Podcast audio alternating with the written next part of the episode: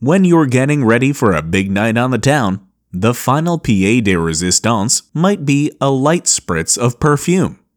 But you may be surprised to hear that folks have been perfuming themselves since all the way back in the days of ancient Mesopotamia. Archaeologists have found ancient stone tablets that identify a chemist named Taputi as the first known perfume maker in history. Of course, perfume spread far and wide in the ancient world, with folks from Egypt to China making themselves smell pretty.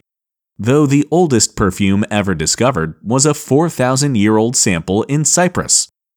These ancient perfumes were impressively complex for their time.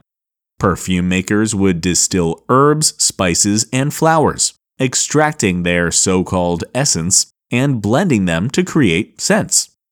Modern perfumes have improved upon these methods, utilizing solvents like an ethanol water mixture to enhance the scents. And today's perfumes come with a lot of chemicals that utilize the chemistry of the human body, give the scent staying power, and even include some synthetic molecules that are designed to release their scents over time and only under certain conditions.